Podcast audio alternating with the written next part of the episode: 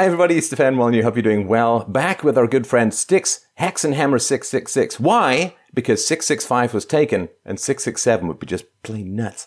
He's an independent political commentator and YouTube content creator. You can find him on youtube.com forward slash Styx Hexenhammer 666 and twitter.com forward slash Styx 666 official. Thanks uh, so much for taking the time today. Yeah, glad to talk to you again. So, we're going to talk a little bit about ethics. I'm always curious about the emotional or intellectual or spiritual source of ethics for people. And you certainly have a very strong ethical foundation. Uh, and uh, I'm just wondering, since the fall of sort of centrally organized Christian ethics, how do you see the moral landscape and where do you gain your sustenance to stand up against the mob for abstract ideals? Yeah, uh, well, I gain it partially from libertarianism, and that you know rolls over with sort of the deism of the founding fathers, the classical liberalism uh, you could call it of the 1700s, uh, but also from paganism. I think that the, the, tribal side of paganism, Vice had a piece today, literally, uh, saying that paganism was being taken over by the far right. They were turning it into racism, and I, I thought for a second first uh, paganism isn't a race. It's, you know, every group has its own pagan origins, its own tribal beliefs, but it's really just tribalism. Uh, it, it's kind of the left that's trying to co opt religion in this current age. You see that happening every day now, I think, with the Pope. They're even trying to go after evangelicals. They're constantly goading them into uh, attacking Trump because he had an affair maybe 10 years ago. I'm sitting there wondering why anybody in their right mind would really care. Well, JFK uh, just has a legendary sex life. Exactly, and FDR too. Like he was getting uh, one of my subscribers pointed out, he got uh, chiro- regular chiropractor visits despite not being able to feel part of his body. I'm sure that those massages were something else. Now, what does paganism mean? I mean, most people, of course, it summons uh, delicious images of people in robes uh, rubbing oil on goats in the woods. I may not be technically specific about all of that, but where does paganism come from? Uh, for a lot of people, it just means, you know, ex pre Christian kind of stuff. So, how would you define the term so that people can follow it from a moral standpoint? Yeah, well, the original is paganus, which is sort of the outlands the, the religions outside of the urban cosmopolitan centers, it's sort of a Roman terminology. Uh, what it really refers to in the modern age is really any group that's not, it's not Judaism, it's not Islam, it's not Christianity, and it's not any of their offshoots. Hinduism doesn't really fit in with that because it's it's mainstream. You know, there are what eight, eight nine hundred uh, million people who follow, and Buddhism is sort of atheistic. It's not really quite the same thing. It's more of a mystic path. Now, anything else, for the most part, is paganism, uh, other than certain atheistic groups like the Satanists. Uh, for me, it's mostly a combination of the veneration of nature and looking back, I think, and this is just an opinion, and I own up to the fact that it's just opinion, I think there was more the polytheistic paths of, of Greece, of Rome, of some of these places were wiser than the monotheistic paths that we see today.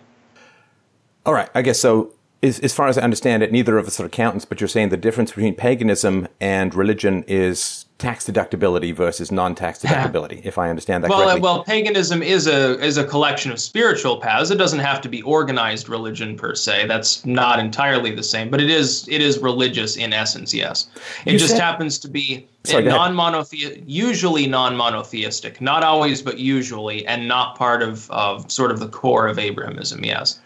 So you said atheistic groups like Satanists. Did I get that yeah. correct? That does seem to yes. be a bit of a, a normative contradiction there, my friend. Because yeah. if you believe in Satan, wouldn't you also believe yeah. in other uh, deities? So how do you get the atheism from the Satanism? Yes, that should be explained for any of your viewers. Satanism, as it is held by most self proclaimed Satanists, is in the sense of LaVey. He was an atheist. He did not believe in an actual Satan the term he used it was basically showmanship. He's like oh you know how i can make money? I'm going to call myself a devil worshiper and do all these weird rituals based loosely on catholicism and people will pay me for membership thinking i can cure their love life problems and stuff. He was an atheist. He did not believe in jesus. He did not believe in the devil. Ah. There and are satanists self-proclaimed that are literal devil worshippers. They're just inverted christians. Now when as an atheist how do you think that influenced the kinds of were there centrally defining principles to his uh, satanism i mean i know that there's this yes. you know satisfy your hunger no matter what the cost is kind of the cliche but where did he come from Yes, uh, he, he was atheistic, but he did have some kind of spiritual beliefs. He looked at it uh, in the manner of some of the, the eugenic era thinkers uh, from before his time, from half a century before, maybe a DeLaurence or people like that. Uh, he looked at it as psychodrama, as something that could be used in a psychological manner. And Might is Right, which is a libertarian manifesto, one of the main libertarian manifestos um, really informed the Satanic Bible. Some some passages are taken verbatim, paragraph by paragraph, from Might is Right by Ragnar Redbeard. Okay, you're just blowing my mind here. So let me just circle around and, and come back a little. I my understanding of libertarianism is pretty much the polar opposite which is that, of course, uh, the, the, the, the power mongers would say that might is right, but the whole point of libertarianism is to say that there's an overarching moral set yeah. of absolutes, private property, liberty, freedom of speech, and so on, the non-aggression principle that should contain power, and power should only serve those principles if it's allowed to exist at all. So, yeah. how are we in the might is right libertarian world?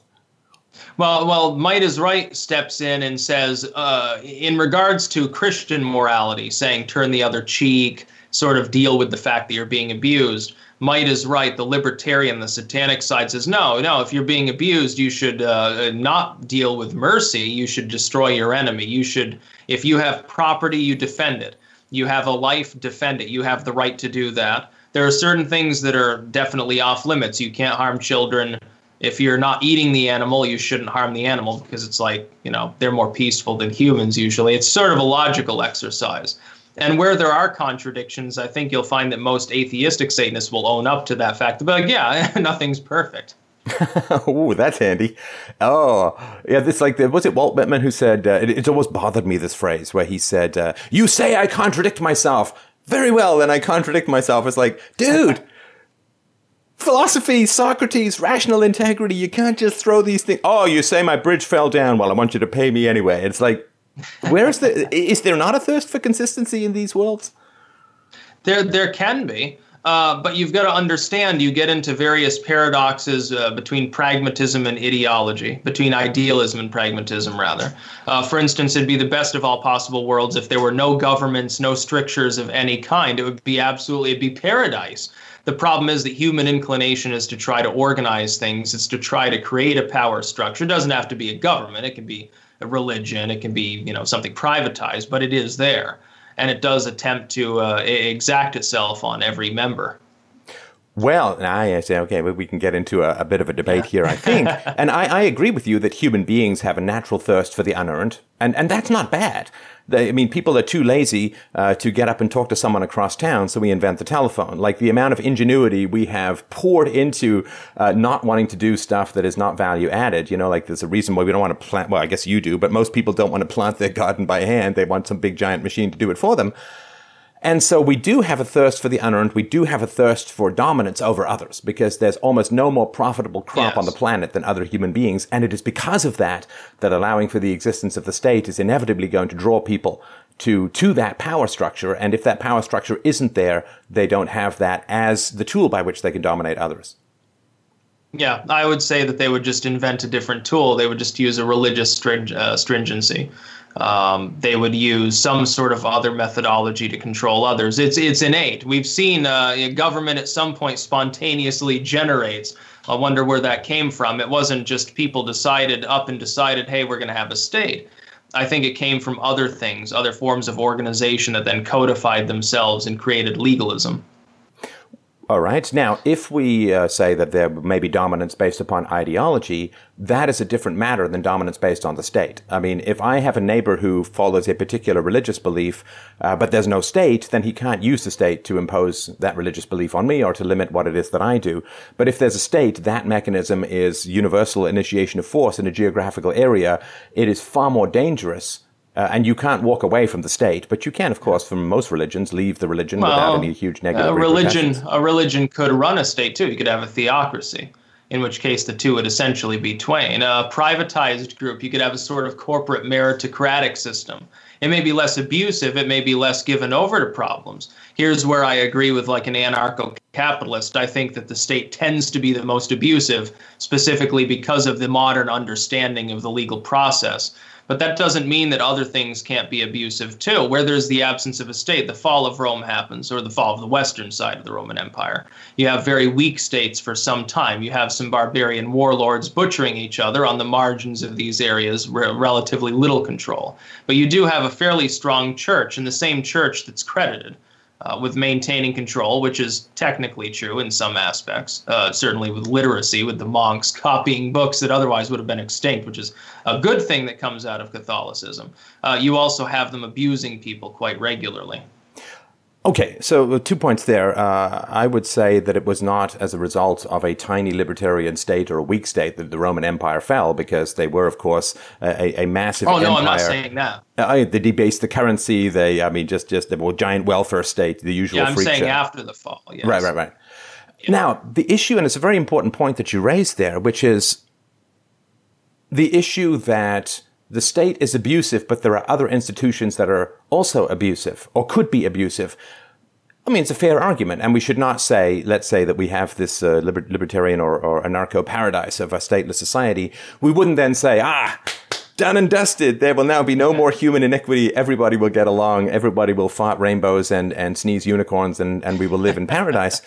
But it's still a pretty big one. Like we could say, okay, if we end slavery, there will still be exploitive human relationships. It's like, sure, but that doesn't mean that slavery is the same as a bad marriage or a bad job. But I wouldn't say that that's that's an apples to oranges comparison because it's more like replacing slavery with a different set of slave owners. It's still slavery. If you got a theocracy, if you got privatization of that same use of force that simply uh, amalgamated over time and became more prevalent. It wouldn't need a state. It wouldn't require one. It could happen on the local or state level. You could try to flee from it, but then, of course, organization would take hold elsewhere. You'd get various, you get a patchwork world.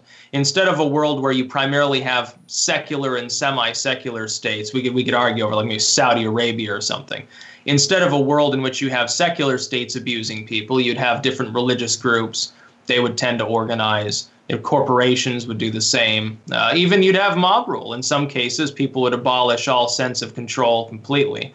Uh, the first time that one person desires another person's land for some pragmatic purpose, when fight or flight kicks in, when the survival mechanism kicks in, there's a middle of a drought. I don't have a pond on my property, my neighbor does. I want your water. No, you can't have it well then I'll trade you for water. Well, you've got nothing to trade for it. Okay, and then I blow his head off and take his water. You get the same problem. It's almost it's a little bit like the paradox of the fall of Lucifer or some other crazy religious sort of thing. But if people are going to use force to get what they want, we shouldn't give them a state because then people can't even fight back or escape it, right? I mean, this is the problem. The more you crank up individual thirst for violence, the more you discredit the concept of a state. Because if people will just are very happy to use force or willing to use force to get what they want, well, then the only balancing yeah. out to that would be individual self-defense, which is not possible against the state. See, that's that's where you and I, I think, diverge. We agree on a great many things, but you're more on the anarcho-capitalist side. I'm a minarchist. What I would say is that you don't need to abolish the state. You need to severely limit the state. It should be more limited than like the U.S. is currently. You do that in part by having a well-armed populace. You've created another power block to counterbalance the state. Private enterprise would be a third in the organized sense, both churches and corporations, businesses, things like that and then you have different branches of government. They unfortunately cooperate, which is a bigger problem than them obstructing one another. I think we'd probably agree on that in many cases. I think what we need is to simply expand liberty. Uh, doing this constitutionally is a great thing as long as you can then arm yourself enough to make sure that it actually happens. All right. Now, how do you deal with the challenge which we've seen uh, with the British government over time. We saw, of course, with the Roman Empire. We see, in particular, and very vividly with the American Empire Styx the the challenge. Okay, you get a small government. It's really you know bound down by the chains of the Constitution, as was the original goal, which lasted for what eighty years or something like that. So you get a small yeah. government, and this creates an enormous amount of wealth. Or rather, the government not being in the way creates an enormous amount of wealth. People have sort of trade, they have sound currency, and so on. And then what happens, of course, is the government can grow without impinging on people's income. Their income is rising by, let's say, 6% a year instead of 7% a year because the government is growing. That does not give them enough incentive to push back against the state. And the experiment of the United States to me is very instructive and needs to be answered by minarchists, you know, not to put you on the spot or anything, which is this was the very smallest uh, intellectually designed government uh, by a group of morally flawed but still incredibly brilliant geniuses riding the tidal wave of the Enlightenment, post Renaissance, uh, post Lockean uh, minarchist thinking. They created the very smallest government known to man. It has now grown into the very largest government known to man in yeah. Less than a quarter of a millennia or so. It, it, it, broke out of the bounds of the Constitution in a couple of generations. Uh, you had a civil war, you had central banking, you had a war, you had the Fed triggering the great uh, stock market boom. You got a 13 year Great Depression. There's another giant war. Then there's a Cold War. There's Korea. There's Vietnam. I mean, you name it. And now there's the mass importation of the third world against the will of the population. So how do you deal with the fact that we, it was tried and has been repeatedly tried to create a small state. Same thing happened in England. I won't go over the whole yeah. thing, but it went from a relatively libertarian government to a giant empire that controlled a third of the world with some significant blowback as we're seeing now. So, how do you deal with the problem that the smallest governments tend to create the kind of wealth that allows them to grow without pushback from the population? First thing I would say is the founders should have constrained it more and made it less subject to the interpretation of the courts. That's been a big problem.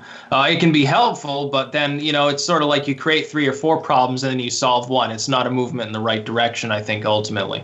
The second thing I would say is because of the information age that we're in, we have the chance to push back and put the genie back in the bottle, but we're only going to get one chance of this because what you have is a situation where if enough people are aware of the fact that that is a problem, they can create change. They can refuse to go along with the system the way it is anymore. They can encourage libertarianism. And I don't mean the Libertarian Party, which is right now basically Bernie Sandersville or something crazy like that, uh, which is which is amusing, but it's it's problematic. Uh, I think we need to definitely defend the Second Amendment, but we need to go further than just defending it as it is now. Go further and rescind existing gun laws not just defend the First Amendment from attacks on it, but rescind uh, any form of legalism that impinges upon uh, speech in the sense of states' rights. Certainly, the federal government has used the Commerce Clause above all else to become problematic above and beyond that. Uh, even the trial by jury at this point, we've got people in government arguing over whether or not some U.S. citizen that nonetheless is captured in a foreign land can be put into Gitmo and denied a fair trial. I don't think that that should even be up for debate. These are the things that concern me, but we're only going to have one chance at this. And to to really uh, use that, to use the communication age, the information technology, to put the genie back in the bottle. The first step needs to be we need to do something about big tech censoring people because that it's an example against uh, ANCAP mentality in a way. These are private companies now, I say as a minarchist, well, they're they're paired with government. They're tied with government at the hip, essentially. So I understand that they should be should be prevented from abusing users. But even a lot of people who are supposedly libertarian or conservative, they don't even see that happening. They don't even understand that it's abusive because it's not in the name of the state itself. Well, okay, so let's go back a little bit. So the argument is, if I understand it correctly, if there'd been a few more controls in the American government, then it wouldn't have grown. But of course, if Consi- it considerably more controls, yeah. Okay, but it, let's say you have double the controls. If it's able to surmount 50 controls, why wouldn't it be able to surmount 100? I mean, because as you know, the incentive, the, the dopamine hit that people get out of political power is massively addictive. And there are massive swathes of the population that just want to rule other people because they have no love, heart, mind, soul, conscience. I don't know what exactly hellish robotry yeah. mechanics goes into creating someone like that. But the idea, it's sort of like the argument, well, real minarchism has never been tried. Like real communism has never been tried. Like if we just let's do it again. Let's rewind but tweak and we'll get a totally different outcome. Real socialism this time. Okay, yeah. post Venezuela we'll just, you know, we're going to adjust a little, change a few paragraphs around, add a little bit here and it's going to work.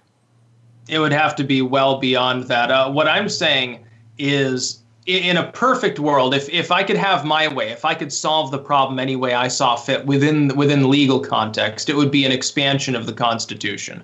That is, that is, for instance, the Second Amendment. Courts attempt over and over since Cruikshank to say that the militia is, is not the private population. It clearly is. If you look at the parlance used in the 1700s, it's obviously so. But for over a hundred years, they construed it successfully in a judicial sense as not being so the judicial branch is really the weakest link, I think, within American politics, certainly. The executive branch uh, has a relative lack of power at this point. We always talk about imperial presidents, but when you start talking about activist judges, people look at like look at you like you're crazy, like you're a conspiracy theorist or something. It has become a problem, and it's not just on the right, or I mean, it's just not uh, on the left. It's also on the right as well. People who are moralistic can attempt to weaponize the courts wherever they have the right nominees to try to prevent people from living their lives the way they see fit. I think that the Constitution should simply be expanded. The First Amendment should be massively expanded. It should explicitly cover the internet. It should explicitly ban government and private censorship insofar as those businesses are engaged in human technology related to communication.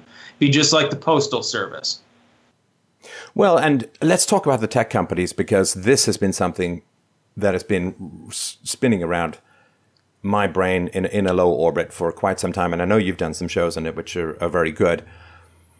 This private company stuff, uh, look, come on, they, they do not exist in a free market. These companies do not exist yeah. in a free market. They're heavily regulated by the state. There's always the threat of antitrust uh, action, and that can give you a whole lot of compliance when it comes to dictates from the state. Uh, people don't know. I mean, if you're not older, maybe you've never really studied this, but IBM used to be the thing. It used to be the dude when it came to tech. And one of the things that happened was they got hit with antitrust stuff, dragged on for like 13 godforsaken years. Uh, and of course, if you have a shred, a, a, spark of, of divinely given creativity, intelligence, and entrepreneurship, you don't want to be sitting there being dragged in front of various government agencies to explain yourself over and over and over again. So you leave. So they lost a lot of top talent. Uh, they lost a lot of top management and they never really recovered from that in the tech entrepreneurship arena. Of course, you know, Microsoft ended up adopting their standard and, and becoming the de facto.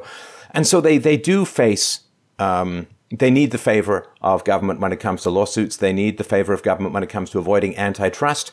And because there's so much power in social media to affect elections, because people want to gain access to the power of the state, they take a massive interest in what happens, particularly in social media. So the idea that they're just private companies, to me, uh, it's uh, it's more akin to saying, yeah. "Well, a serf ain't a slave." It's like, yeah, but he sure ain't free either. I think it goes beyond the elections too, just driving uh, society in general. Religious beliefs, music. Think of the effect that music has had for a very long time upon people's mentality. Well, if you can control that, if you can control who gets on the billboard, who releases the CD and gets the ad money, certainly that's a form of control as well. And it takes place now partially on places like YouTube. Uh, like this will be on YouTube think about how how many people are going to see this relative to some of these large rallies we've seen. Like historically speaking like you see them yeah, martin luther king speaking in front of 100000 people at, at such and such a place but there are people who live stream and 100 200000 people watch them. Uh, of course it goes well beyond elections. I would say elections are almost an afterthought at this point. Well there is this odd meritocracy that is occurring at yes. the moment. Now, I'm fully aware that, that you and I are sort of rising in the firmament of, of people who talk about this stuff on YouTube. So this may seem like a lot of self praise and frankly, it probably is. But there is this meritocracy. but it's deserved. You know, it is. It's you know the numbers are yeah. the numbers. The influence. Like like how many how many millions of people do you reach a month? It's, it's a considerable number. Uh, yeah, probably fifteen. Uh, well, yeah. who knows? Who knows how many people download yeah, it's like more than once? It's like the population of a decent sized nation. C- certainly in the millions. Now, that is that is a big leader, lever to have. And, you know, I know you take it responsibly. I, I work to take it responsibly, but that is the result of meritocracy because this, you know, you, you got, you know what that old song, all I got is a guitar, three chords of the truth. You know, all I have is a, well, originally dial up a, a $20 webcam and, and the truth. And this meritocracy is fascinating because I mean, I would assume that you haven't been, your phone hasn't been melting down with people saying, Hey man, you got a huge audience. You know, you do these spontaneous yeah. monologues that are really detailed and, and good. We got to get you in a live TV show. We got to, you know, we got to get you out there in the mainstream media. Thank goodness. You know, haircut, maybe a shave a little, work out a little, and you'll be set. You'll be good to go. Some yeah, tanning machines. All I have to do is sell out, cut my hair, and wear a suit, and I can make it in the world. Right, but but they don't, and that to me is really fascinating as well because every time the mainstream media writes about the alternative media, and every time the mainstream media writes around, about social media, it is Coke writing about Pepsi. This is something that people really don't understand. You know, this is the cigarette companies doing an objective review of the link between tobacco and lung cancer. I mean, yeah. they are directly uh, targeting their competition yeah. that's kicking their ass. Who was it? Who went after? it? Wasn't it CNN did that piece on Infowars on YouTube? I think it was yeah, CNN that did that hit piece. But but yeah, I mean it's it's definitely interesting to see, but warning to people in the next half decade, like probably at the end of this paradigm, if they can't beat you, they're going to try to join you, and by join you, I mean they're going to try to use money to get people aboard, get us shined up, and when they realize that they can't stop us all, whatever they haven't crushed into the ground, they're going to try to buy off. I guarantee it. They're going to try to do that to people like you. They're going to come and they're going to say, "Hey, Stefan, here here's a half million bucks." all you've got to do is recant these two or three views, put on a suit. We'll give you your own show. Here's your studio. Here's we'll advertise your podcast. Here, look, look, you have access to all of these wonderful services. You want a limo? You can have a limo. You want this plane ride to Jamaica? Okay, all expenses paid, two months. They're going to do stuff like that. Absolutely. They've done it before. They've tried to woo people into terrestrial radio that way in the 90s. Well, here's the thing, right? I mean, its demographics as well. No, not the demographics I normally talk about. We're going to take a different view of the demographics. and these demographics are that the audiences for the mainstream media is like they're on a conveyor belt off the Grand Canyon of mortality, my friends. They are crypt keepers. There's a reason they have to speak up so much when they're doing these shows. Turn the volume way up. Because they're they're old. Yeah, 67 for CNN. Six CNN, CNN has an average listenership age of 67. That means twice or older than half or older than that. And um, I mean, you you deal with a younger audience, I think, even than I do. But uh, you know, we're we're here for for the bell curve population bulge in the middle. And you know, yeah. the government teachers have the kids, and the mainstream media have the old people, but we can't have everyone else. Assuming that I did nothing else, my audience wouldn't be as old as Fox or CNN's until I myself was geriatric uh, assuming that they age at the same rate. And you're probably in the same boat. So, I mean, they're fighting a lost battle. And when they realize that, right now they're trying to fight back and they're not doing a very good job. their trustworthiness and their ratings continue to fall. They're not going to get better. I know CNN can get priority status on YouTube and gobble up subscribers because they're in everyone's related videos now, anything related to politics. Uh, but it's not. That's not going to last. Uh, people find workarounds. Most people aren't engaging with their material, and I've I've seen it. I keep tabs on these people the same way they keep tabs on us which they clearly do. Holt practically breathes down my neck no matter what I do. You've probably got people from five or six different agencies. When when this goes live, five or six different pundits and reporters will watch it to see if there's one thing that we said that was offensive enough to warrant a hit piece. And it's funny because we're exhausting them over time. They're losing.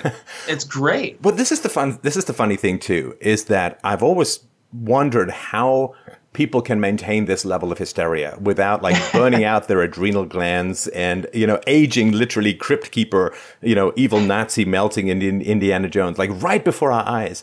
How do you think they keep it going this like brinksmanship hysteria uh, that that's I mean, it's coming from the left to some degree it comes from the right but i think right now because of trump it's coming from the left. Man that's got to be exhausting. Yeah. i mean I, it's it's like you know these scare videos you know, they get someone with an air horn who, this is how these people wake up. You know, like, ah, ah, evil, fight, fight, fight. I mean, that is an exhausting, debilitating, and I got to think fundamentally unpleasant thing to be around. But they managed to keep it up. I mean, they're going well north of a year now, and I think they've dug in for the long haul. Uh, eventually, they're going to run out of options, and they're going to have to cut it short. But it's like this: like, uh, have you seen the condom challenge? So now, supposedly, a lot of teenagers are snorting condoms and pulling them out their mouths for, for a sort of challenge. I've never heard of anyone doing this in real life. I've never seen anyone doing this in real life. I have a sneaking suspicion that this is some sort of meme cooked up by 4chan. CNN and these groups took it seriously, ran with it, and now it's becoming a self fulfilling prophecy uh, among the most ignorant demographics. I think this is the way that things work. They're trying to generate stories, they try to antagonize us, number one, so they can get a hot scoop they try to go to like anonymous forums to find you know whatever satire which is what it often is is posted there they'll take it seriously and misconstrue it but eventually the shtick is going to wear thin because the, the weird side of youtube alone can now compete with them when it comes to that sort of stuff You well, know, I, I, can I can go to the weird side of YouTube and find out why the Earth is flat and it's orbited by reptilian pyramids. why would I want to watch CNN? yeah, as if those pyramids are reptilian. That's just crazy. But, yeah, the, the, the Greys. the other thing too, of course, Styx, is that um, to me, this snorting condoms. Uh, yeah, it probably has about the same veracity as lipstick parties, but it is also to I me interesting. That. Right after the mainstream media inject 17 year olds into constitutional debates about gun control, suddenly this other stuff emerges. And it's like, don't they notice that they're kind of playing to 17 year olds? Maybe they should be allowed to vote. We should really, oh, well, they're also doing Tide Pods and condom snorting. I mean, yeah. they, they, they're putting up a position and, and, and, knocking it down themselves, and then they claim that they lack credibility because other people are better at lying. I mean, that's just mad. Yeah, their journalism degrees, their mothers must be very proud.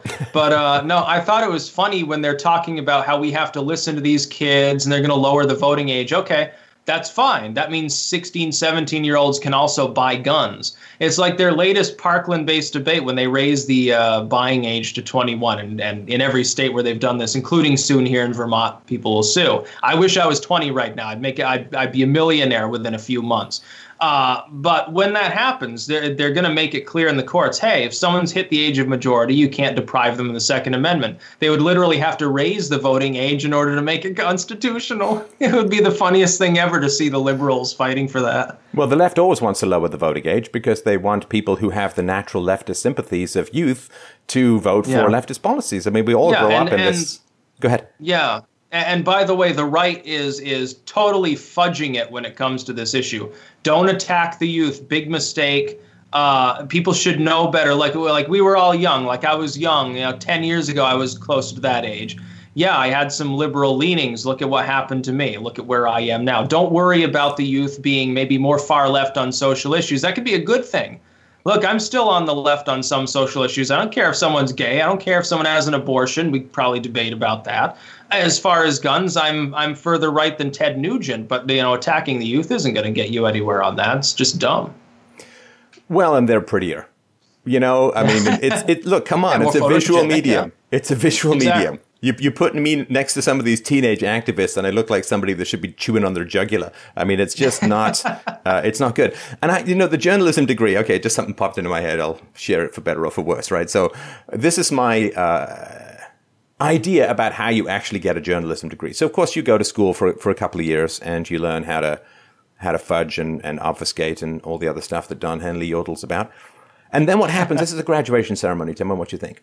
So you stand in front of someone, they hand you your journalism degree, and they say, "Do you have a journalism degree?" And you say yes, and then they say, "No, you don't." and then you get confused. And this repeats and repeats and repeats until such time as you're handing, standing there holding a journalism degree and someone says, do you have a journalism degree? And you say, absolutely not. With great yeah. conviction. It's like, okay, now that you can lie convincingly, now you have a journalism degree, go forth and multiply. Or a position in the Senate. right, right, right. No, so, no, I, I, would definitely agree with that. I mean, it's obviously not working for them. Like it's with CNN talking about WikiLeaks. Oh, don't read the WikiLeaks releases. Let us analyze them for you because it's illegal to read them. It's a bald-faced lie. They knew it was a lie. They had to have known it because they're not that dumb. Nobody's that dumb to actually think that. A lot of people looking at it knew it was a lie, but they said it anyway. And it was pure this politics. idea, I mean, this blowback, every weapon that they use gets magically transformed into uh, a weapon against them, right? Because it was the mainstream media, for those who don't know, it was the mainstream media who came up with the term fake news to begin with. And of course, the alternative media, um, the honest media, the unbought media, uh, media the non-prostitute media, uh, took that and, and bounced it back.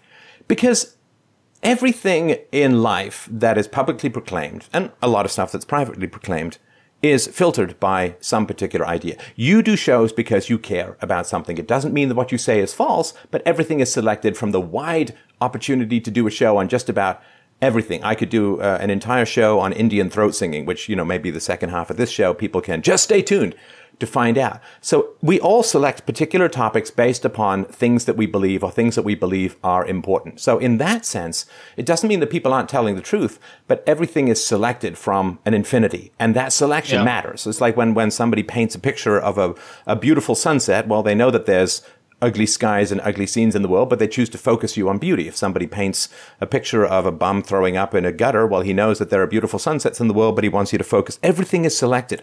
And the idea that you can immediately say, well, this is fake and this is true and this is false and this is objective and this is subjective, to me is very, very tricky. And I mean, I certainly strive to be, be as clear uh, about my principles and, and why I'm talking about things and why it matters. But the idea that you can just have some Hogwarts sorting hat, you know, that this is, this is real, this is true, this is fake. I mean, that's called the market. That's called free speech. It's not called some government agency. It's not called yeah. some truth commission. It's not called hate speech laws, and it certainly is not called the mainstream media. And I saw like Facebook and Twitter both going to start fact checking memes. Like, you're not understanding the point of satire, are you? it's not meant to be true. It's meant to be maybe thought provoking in a political sense sometimes, but a lot of it's just shit posting. They're going to be sitting there fact checking it. Some of it's demonstrably and provably false, and it's meant to be false. It's meant to literally uh, cause people to be like, well, what the hell did I just read? That's, that's why it's funny. It's a joke. But they don't appear to understand this. They, they're starting to take their own platforms that five years ago the lamestream said was nothing more than satire. They, they would look at us, uh, you or I or anybody else on YouTube and say, well, they're, you know, ultimately it could be funny. There's some cat videos and, and some funny practical jokes or a bum fight, but there's nothing actually particularly intelligent or professional there. Now all of a sudden they're terrified of us they're so terrified that all they can do is run hit piece after hit piece every single day. It's it's a nonstop a tidal wave. Which is and kind of like kicking losing. It. It's kind of like putting trying to put out a big fire by kicking it. Uh, hey, look, sparks. Hey, look, you're also on fire. Hey, look, it's spread. Yeah. Now, there is, I think, a fundamental battle going on at the moment, and I think you have a very good perspective on this, my friend, which is the battle between dignity and shitposting the battle between, you know, it sort of strikes me, it's sort of like this Monty Python versus the uh, over serious Roman phalanx, because there is this kind of dignity that is attempted to be presented by the mainstream media, and there is this constant undermining and, you know, this, this cliche, the right can't organize, the left can't meme. The left sure as hell can't meme. And, and the memeing and the shit posting and the undermining and the, it's Loki. It's Loki. It's it's the trickster, like the the fool in King Lear. It's the trickster who brings the truth, or as Oscar Wilde you says, you can tell pe- Sorry, you can tell people the truth, but you have to make sure they laugh first, otherwise they're going to kill you. And yeah. this capacity, humor used to be more on the left when I was growing up, and now it seems to have moved to the non-leftist, to put it mildly. How do you see this battle between this pretend dignity, uh, this wounded victimhood, this uh, uh I'm shocked and appalled sort of old Victorian stuff, and the the chaos, the 4chan geniuses, the shit posting, the meme wars? It is, I think, something that's occurring, as they say, the, the battle between the, the article and the comments section. How do you see this playing out, if, if this is a reasonable yeah. analysis? I think if you look throughout history, every single time the group that the, the attempts to suppress any group never seem to work. The the downtrodden, oppressed group that happens to be usually younger, usually politically more outside, always ends up winning and, and forming the new paradigm. It's only a matter of time before we do win. I can say that for certain. The the problem is it's how many people have to get abused and suffer before then. But uh I would side squarely with the shit posters on that. I think that mocking and satirizing and howling at the media is a better uh, idea than trying to present facts because it's obvious if people want facts, if they want seriousness, they're not watching CNN at this point. What happened was that the uh, the whining, pearl clutching church wives, the moralists, the temperance era style uh, jackbootlickers they just stopped considering themselves conservatives around the middle and late 2000s and started calling themselves CNN fans and, and watching Rachel, uh, Rachel Maddow and voting for Obama. That's really what they did.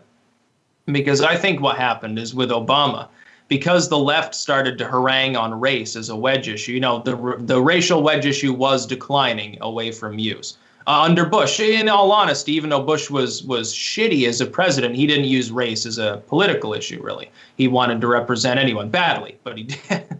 but then Obama came out and said, "Oh, I know how to win. Hey, I'm black." Uh, and so all of the moralists came out and said, "Well, that sounds good to me. I can virtue signal." Uh, and I can tell people I'm holier than them because I voted for Obama for his first and second term. I'm such a wonderful, guiltless uh, human being. And so it sort of goes on from there. It might reverse in the future, though. The right may become moralist again, too.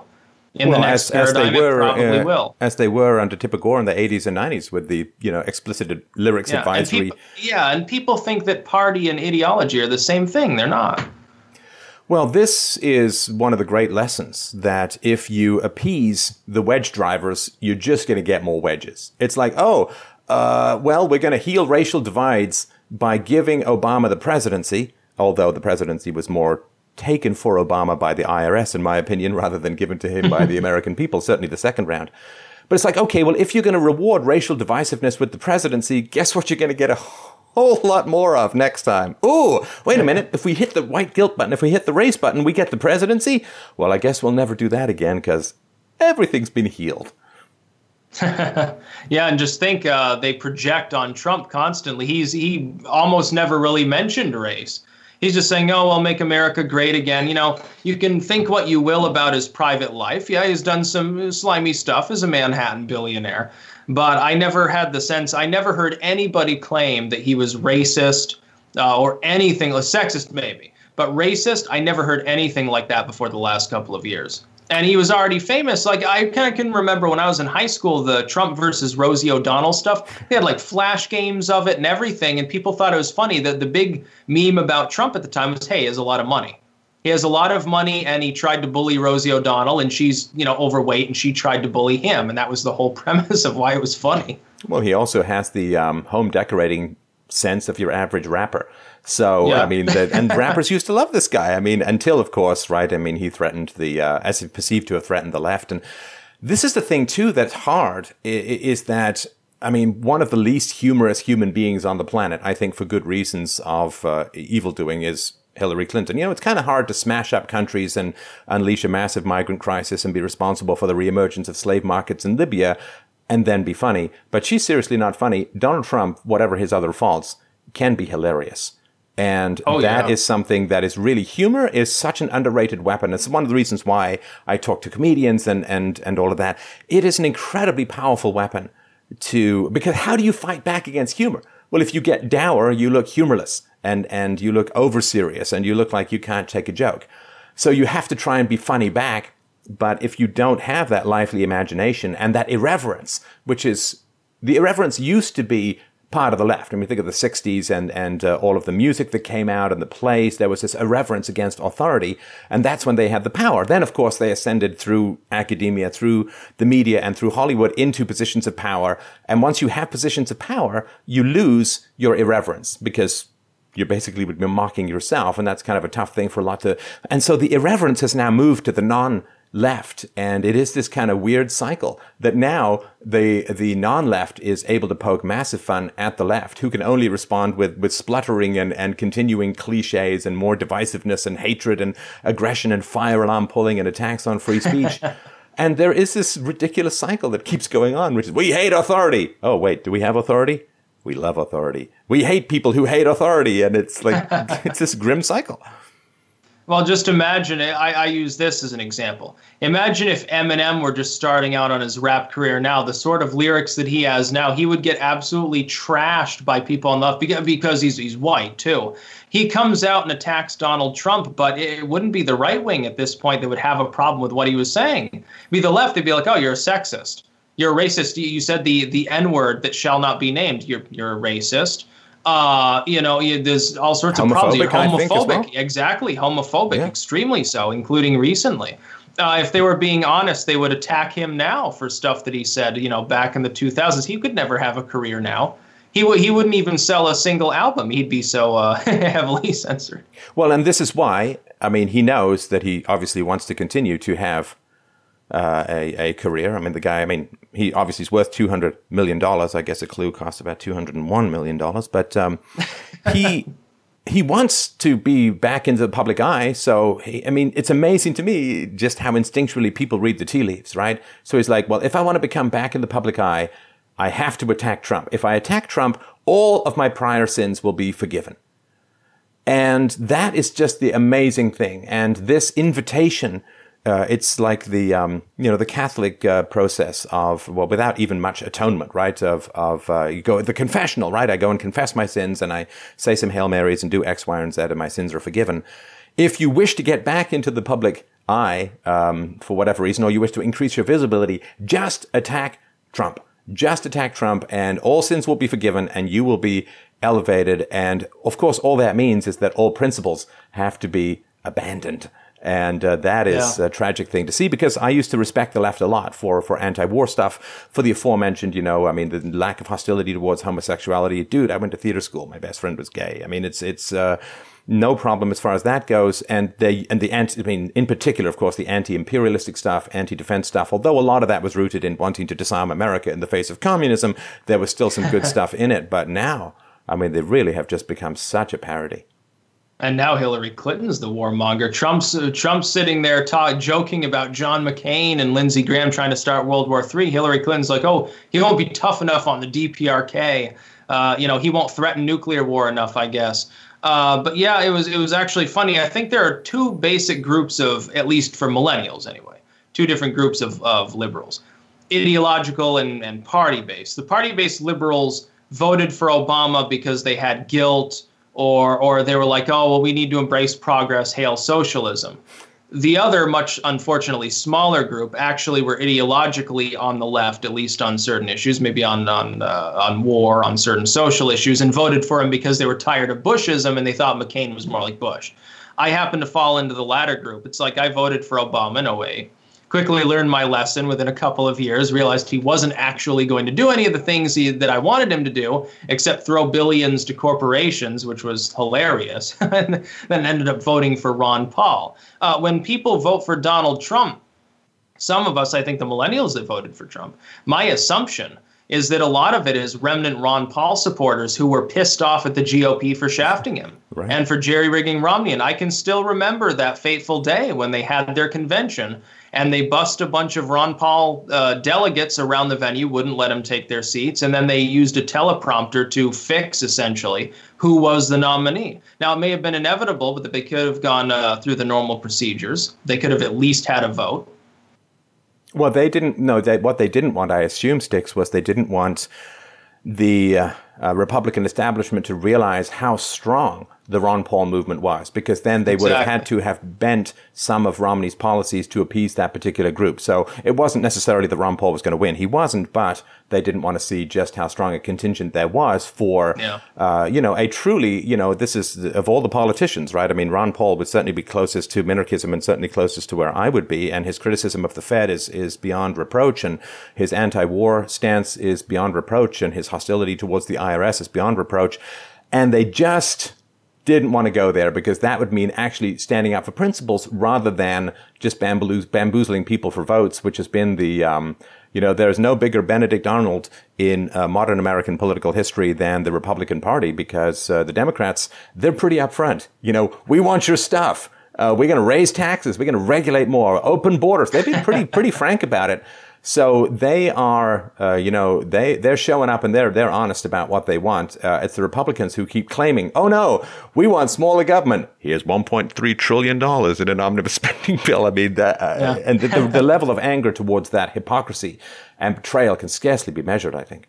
Yeah, I, mean, I can remember back when Bush Bush is in their first term. He's like, "Oh, I'm a fiscal conservative." It's like, "Here's your stimulus." It's like, you know, a few hundred dollars. And Trump's like, hold my beer. And the tax cuts that he's already passed are significantly larger. They're actually more along the lines of what I would expect from actual fiscal conservatism. Hell, I think he doesn't go far enough. He's talking about a second round of tax cuts. I fully support it. I think he'll blow the Democrats out of the water if he already if he uh, also says we need to cut spending. I would well, love him I, uh, to do that. It would it would show at least on the economy he would have an A plus from me. He, he's he's uh, took a half spe- uh, step back from guns. I didn't like that. On foreign policy, you know, some good, some bad, like any other president. But on economics, he's done pretty well by my estimation. And I think that there's a significant proportion, though, as you know, of Americans whose major concern is immigration and yeah. demographics and uh, DACA. And, you know, we may someday, you know, if he writes his memoirs or whatever, he may uh, uh, he may reveal all of the reasons why this promises did not uh, materialize, and uh, maybe he just, you know, there are too many activist judges. Maybe uh, he's got to deal with the FBI in particular, which just seems to be an unbelievably, horrendously rotting from the spine up and down organization. Uh, maybe the control that the federal government has over the errant sanctuary city addicted states uh, is much more tenuous, and maybe he's got concerns about that. Maybe that's why he's pouring more money into military spending. I don't know because I'm not, of course, privy to any of those conversations. But to me, uh, Trump uh, is going to come down to immigration, just like Brexit did. Now, Brexit failed. Uh, the question remains whether or not Trump can do anything on immigration or even to control the borders in any way, shape, or form. That's what people are waiting for. I think the tax cuts are nice uh, but uh, it's not going to solve the fundamental problem.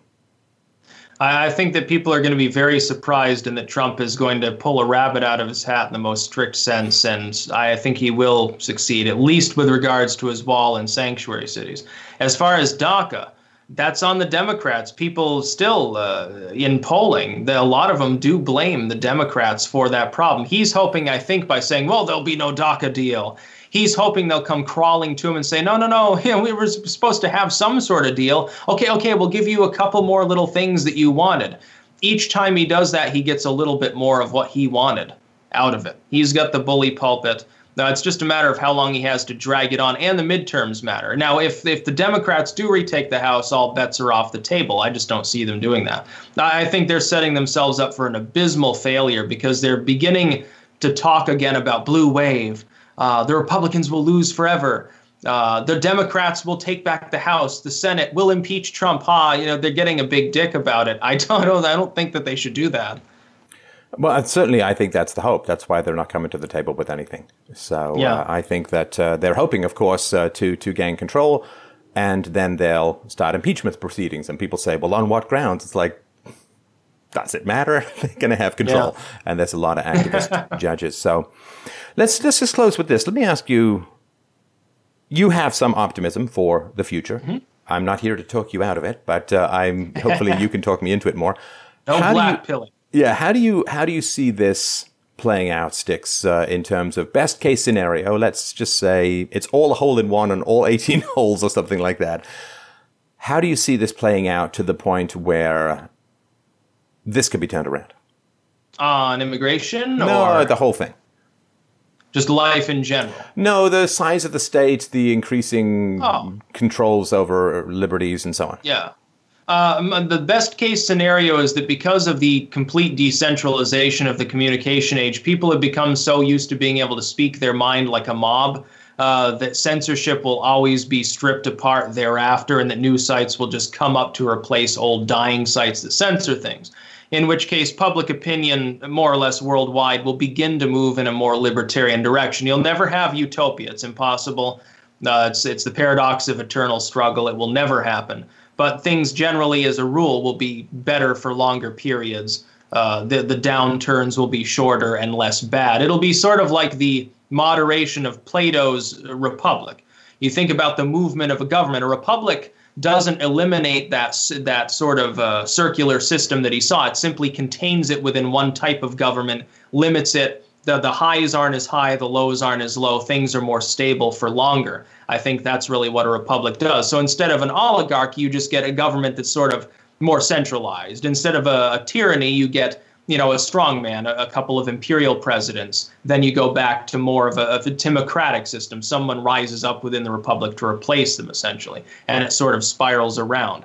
I think that communication technology, alt tech especially, in the in the, the sense of cryptocurrency, the blockchain, total decentralization, is capable of safeguarding liberty probably better than anything else on the planet. We've already seen it happen, even before the rise of alt tech, like with the uh, Tunisian uh, counter revolution there.